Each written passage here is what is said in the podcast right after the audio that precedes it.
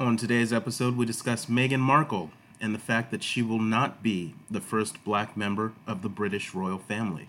Simply incredible.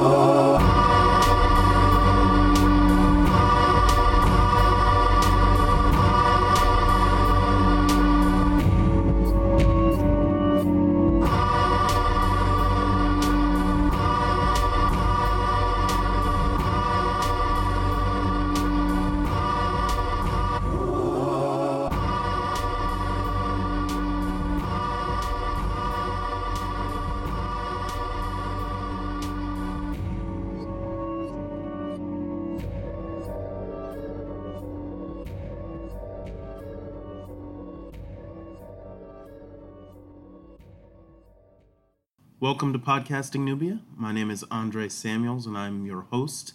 And I'm the author of the book Nubia The Rise and Fall of African Empires. And that is what we discuss every week on this podcast. We discuss the rise and fall of African civilizations. Now, for the past couple of weeks, we've been focusing on Nubia or Kush, one of the largest and most enduring African empires. But this week, I think we're going to switch topics a little bit um, whenever there's something in popular culture or popular news that sort of relates to African empires, I like to uh, connect that to this subject so that it's it's less intimidating, a little bit more interesting, and a little bit more relevant to everyone.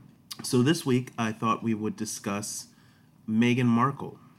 She is about to become a princess in the British royal family, and when the proposal occurred, there was actually quite a bit of controversy in just about every community, especially in uh, the British community. Um, there are those who still, for whatever reason, oppose having a black person in the British royal family. In fact, one of those individuals uh, was in the royal family herself. Her name is Princess Michael of Kent. She wore a pin uh, to a, a, particular pin to meet the future princess for the first time. Uh, and that pin was uh, what they call a blackamoor pin. It's a pin that essentially is a, a black person sort of dressed up uh, in very posh attire.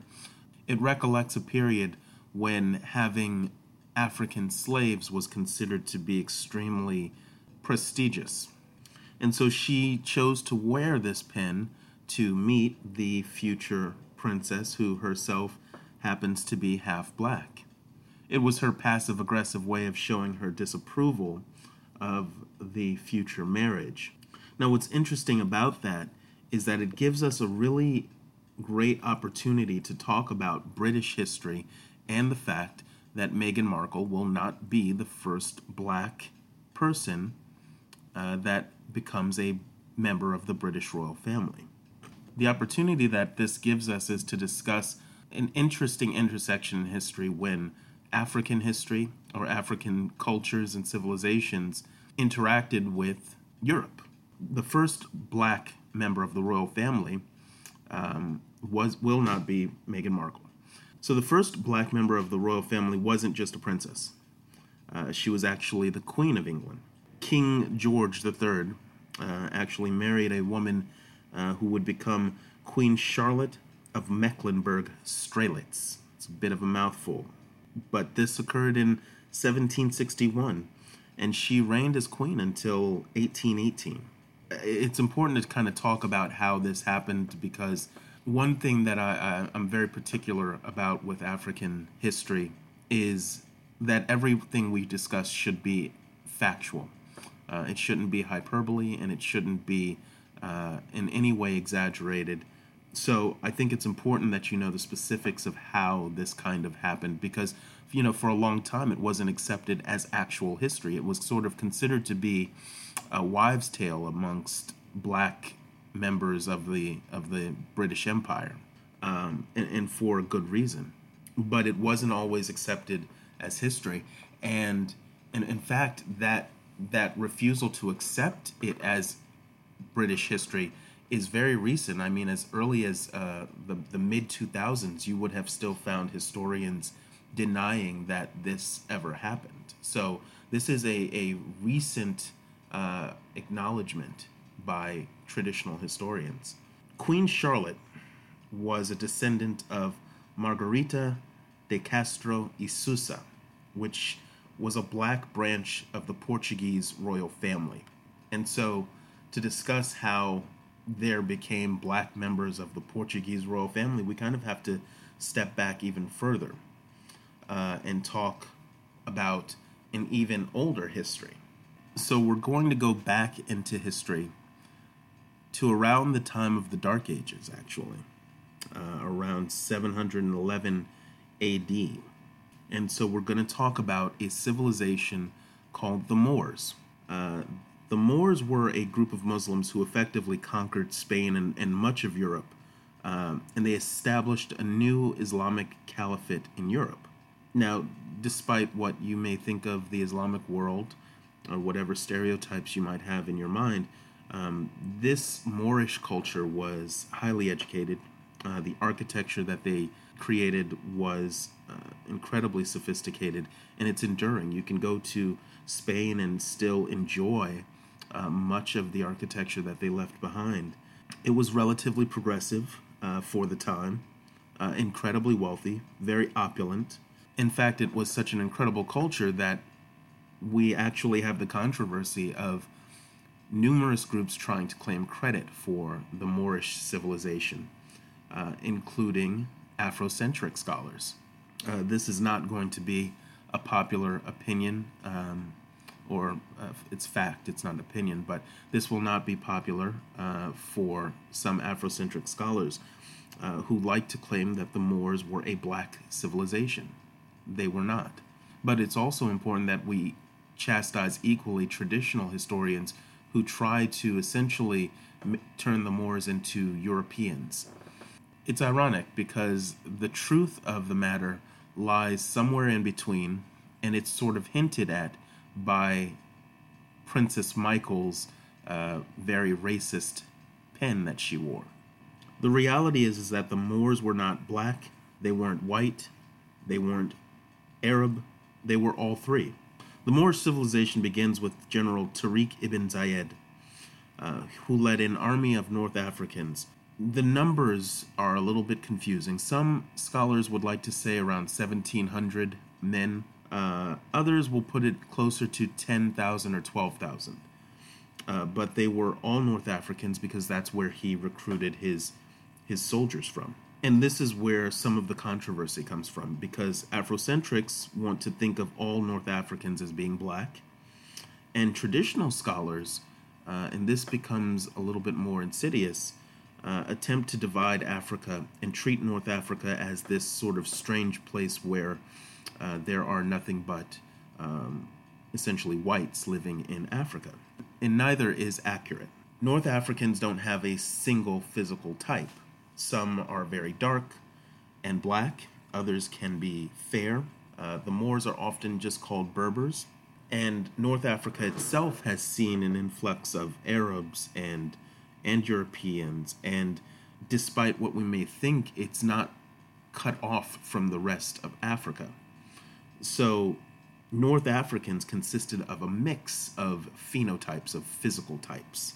So, this force that General Zayed took to Europe with him would have been mixed in terms of their color. It would have been a mixed bag of, of individuals the one thing we can certainly say is that they would have appeared much darker than the native Spaniards, and that's where the term Moor comes from.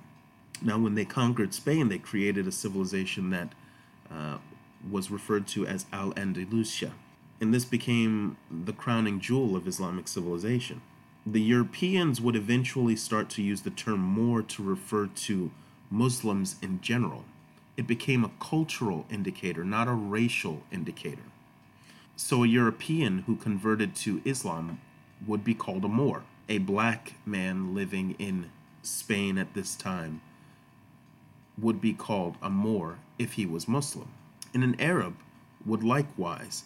And that's why when you look at Moorish art, you do see this mixture of physical types. Now, what becomes a little bit confusing is the fact that the black form does become a sort of prominent mascot for Moorish civilization, and that's why Princess Michael was wearing that pin. They distinguished black Moors with the term blackamoor, and that became sort of the hallmark of Moorish civilization. If, if you were thinking of a Moor, yes, this darker complexion, this sort of fierce and frightening figure in their minds would be a black person. And quite frankly, this forms the basis for a lot of the, the xenophobia that you might see throughout Europe. The Moors ruled Europe for nearly 800 years. And so this left a mark on Europe. Sometimes we attempt to romanticize Moorish civilization as being incredibly progressive, uh, but the reality is is that any conquered people are going to resent being conquered, no matter how nice you might be about it. So these Moors, who in some ways contributed substantially to European culture, uh, would still be resented for essentially dominating Christendom. Now, they were regal, they were wealthy, they were wa- warriors at times, and many of them, yes, were black. And that's the group that married into Queen Charlotte's Portuguese family. So, in the 13th century, Alfonso III of Portugal conquers a little town called Faro, and he demands essentially that he be allowed to take the governor's daughter. He has three children with her, and one of their sons marries into a noble family, the de Sousa family. And that is how Queen Charlotte gets her Moorish black ancestry. Now, the thing that traditional historians used to point to to sort of deny the, the blackness of Queen Charlotte uh, was the fact that this was so old. This is back in the 13th century and Queen Charlotte wouldn't become queen until the 18th century. So there's so much time in between when this Moorish ancestry enters her bloodline that traditional historians felt pretty justified in simply dismissing it as being so ancient that it wouldn't really matter. The problem with that is that virtually every depiction of Queen Charlotte shows her as being very ethnic, very black, and this was done on purpose by Queen Charlotte. Queen Charlotte made sure that her, most of her official portraits were painted by a man named Sir Allan Ramsay. And Ramsay was an ardent abolitionist. In fact, um, he married uh, the niece of a, of a man named Lord Mansfield, who was uh, the judge that ruled in 1772 um, that slavery should be abolished in the British kingdom. Lord Mansfield's niece uh, also happened to be black as well, so he had a vested interest in the emancipation of blacks. Now, at this point in history, when you do have what are essentially mulattoes, um, mixed race people, the artistic convention was to simply uh, play down their their their ethnic features and make them look as European as possible. Uh, Queen Charlotte, um, with her abolitionist artist, uh, refused to abide by that convention. And so that's why most of the portraits of her show her looking fairly ethnic, black. So the issue remained why does someone whose black heritage uh, begins in the 13th century still show such strong features uh, by the 18th century. The reason is pretty basic and common uh, in royal bloodlines. Uh, the answer is inbreeding. Um, her blackness essentially was preserved by the custom of royals in Europe to breed within the family. And so, what we have to acknowledge then is that the Moors were deeply ingrained in European civilization. And so they were often depicted on jewelry. And that's where that brooch that Princess Michael of Kent was wearing comes from. It comes from a time when Europeans would fetishize uh, the, the Moors, and in particular, the Black Moors. At that time, it was also considered to be very prestigious to have an African slave. Uh, and so and so the, the slaves of that period are, are dressed opulently and so the art uh, of the time sort of reflects that and the brooches and the jewelry uh, reflect that and quite frankly when europeans wanted to depict the most frightening image of the cursed moors who conquered them uh, they would lean towards the black and swarthy images of the moors as opposed to the more familiar looking european esque Moors. The reality is that, that there were many blacks living in Europe at that time.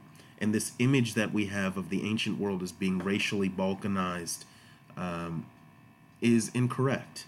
Now, my book, Nubia The Rise and Fall of African Empires, doesn't spend a ton of time on the Moors, and the reason for that is simple. The Moors were a civilization that prominently featured blacks blacks contributed significantly to lots of civilization, especially throughout the Islamic world. I actually have a whole section of my book that discusses the role of blacks in Muslim societies uh, because blacks traveled all over the world. We often think of blacks as just being slaves, but blacks were merchants, they were warriors, they were generals, they became rulers of kingdoms outside of Africa. So we have to divest ourselves of this image of black people as merely being slaves and laborers. Blacks helped shape world history in a variety of cultures outside of Africa. And my book attempts to tie all of that together. But my book also primarily focuses on black African civilizations because those are the civilizations that don't often get covered. We get so distracted with trying to claim credit essentially for civilizations like the Moors uh, or for civilizations where blacks were featured prominently, that we actually ignore our own civilizations and we fail to give them the kind of attention that they deserve. And because of that, it becomes easier for them and their place in global history to get lost. The Moors were essentially an African, Arab, and Islamic civilization. They featured Berbers and Arabs and Tuaregs and every other group throughout the Islamic world. But I think it's time that we focus on drawing attention to the black civilizations of Africa and not on cultures where we have some credit and some involvement.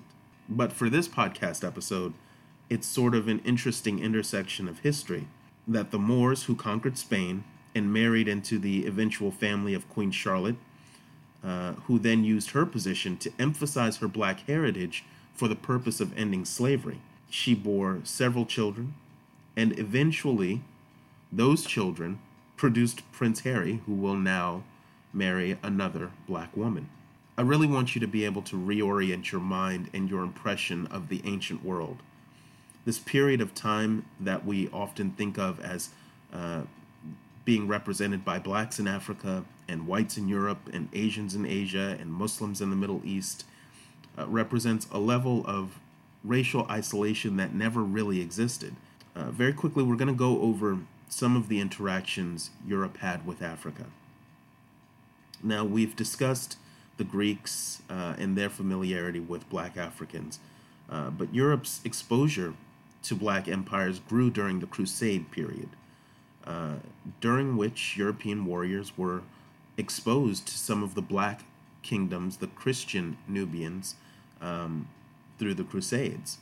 And there were blacks that became very famous throughout Europe, like Saint Maurice, who led a Roman legion. And these figures became symbolic for greatness in Europe. So when you observe European architecture, sometimes you will find black statuary. Uh, you'll find uh, places like uh, the Chartres Cathedral, which was built in the 13th century.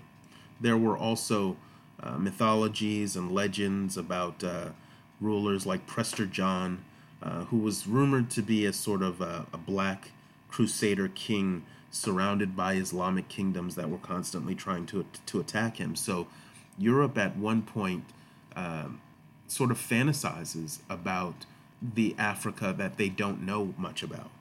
And then uh, once they became more acquainted with Africa, uh, there were ambassadors and dignitaries that constantly visited Europe. The Ethiopians, in particular, uh, began sending delegations uh, to visit uh, Europe. They sent princes, they sent other high ranking officials, and this was often reflected in European art. Uh, the Ethiopians actually maintained a listening post uh, throughout the Mediterranean, uh, and Ethiopian monks were protectors for holy sites in Jerusalem. There were ambassadorial delegations in 1306, 1402, 1428. Um, in fact, um, Emperor Yishak uh, of Ethiopia uh, proposed uh, a marriage to King Alfonso V's daughter to seal an alliance. In fact, it was supposed to be a sort of double marriage, actually. And the the sort of intercourse between the two cultures, in fact, so many African delegations visited Europe that um, there were actually African centers of study built. Uh, the Church of Saint Stephen the Great, um, which uh, joins the Vatican, um, was renamed as Saint Stephen's uh, of the Ethiopians. It was considered to be a hostile for Ethiopian visitors, uh, and it, eventually it morphed into a center for Ethiopian studies. Uh, there was a famous um, Ethiopian scholar, Tafsa Sion, uh, who stayed there. Um, in 1486, uh, the king of Benin sent his own delegation. 1487, uh, the Jolof kingdom sent another delegation, the Congolese. Um, embassy was built in 1488 as another center for African studies in Lisbon. So there were constant interactions between the governments of African kingdoms. And those interactions actually leave us a wealth of information to, to develop a better understanding of what life in those African kingdoms was like. Uh, because there was this period where African civilizations and European civilizations were trading partners. Um, they were considered allies. They engaged in military, joint military adventures together. In fact, um, by the 16th century, uh, 10% of Lisbon, the capital of Portugal at that time, was black. And about 7.5% of Seville, which was one of Spain's primary ports, was also black. So when we discuss the existence of blacks in the British royal family, it's not some sort of wives' tale. It's not something that is uh, really considered to be controversial anymore. Um, now that we've sort of moved outside of the, the period of, of you know racial bias in in history, um, it's reasonably accepted by most scholars. And so, Meghan Markle will not be the first black member of the British royal family. In fact, she won't even be the root of of I guess what you might call blackness in British ancestry. Recently, there was a, a bit of controversy over uh, what the British call Cheddar Man. And Cheddar Man is essentially a, a British fossil. Uh, he's the oldest British fossil, and he was found in Somerset, in England. And what's interesting about Cheddar Man is how relatively recent in human history he is. Uh, Cheddar Man is around 10,000 years old. And yet, we now know that Cheddar Man had black skin and blue eyes. And this caused a ton of controversy in Britain. There were a lot of people who did not want to accept this reality. We continue to believe that races are are truly separate when in reality there is as you've all heard only one race, the human race. The controversy over Cheddar Man was interesting because it it put on display how deeply ingrained the notion of races are in our our modern thinking. Most Anthropologists and historians will tell you that there is only one race, the human race. But we still continue to to cling to this notion that there is something fundamentally different from us or separate. But what Cheddarman shows us is that there really aren't very many differences. And if you look back far enough, and really not even that far back, we really do all come from the same family tree. Cheddarman is less than 10,000 years old, and what he shows is that if you just take black people and put them in a subtropical environment and they switch diets from from fish to farming, they develop a vitamin D deficiency. And their skin color starts to change simply because they need to absorb more vitamin D from the sun. And that's it. That's the difference between all of our so called races. So when I try to get people to understand African history, I'm not trying to get them to, to, to pay attention to African history simply because it represents black people. African history represents humanity. And by not studying it, by not learning from its lessons, by not respecting it, and, and giving it the place that it deserves in history, we are denying ourselves a critical part of the human story. There is a uh, an article in the New York Times uh, today, actually, uh, talking about how young African Americans are tired of hearing about Harriet Tubman. And while I don't particularly like the disrespect of our history, I do understand the longing for new heroes and new figures. And I do understand the longing for a history that is not defined by slavery. The reality is that African civilizations contributed handsomely to global civilization. And I think there is a real appetite uh, amongst blacks and non blacks alike to understand the contributions that African civilization made. And so that's why I wrote my book, Nubia The Rise and Fall of African Empires because I think it's about time that we developed a respect for the contributions that black civilization has made to humanity. And the audience for that is everyone blacks, whites, Hispanics, Asians, Native Americans, because ultimately it's the story of humanity. Next week, we'll be discussing architecture in African civilizations, in particular the Nubian Empire. You can purchase Nubia, The Rise and Fall of African Empires on Amazon.com. And you can tune in to this podcast next week as we'll discuss a new aspect of African civilization and its connection to the modern world. Simply incredible.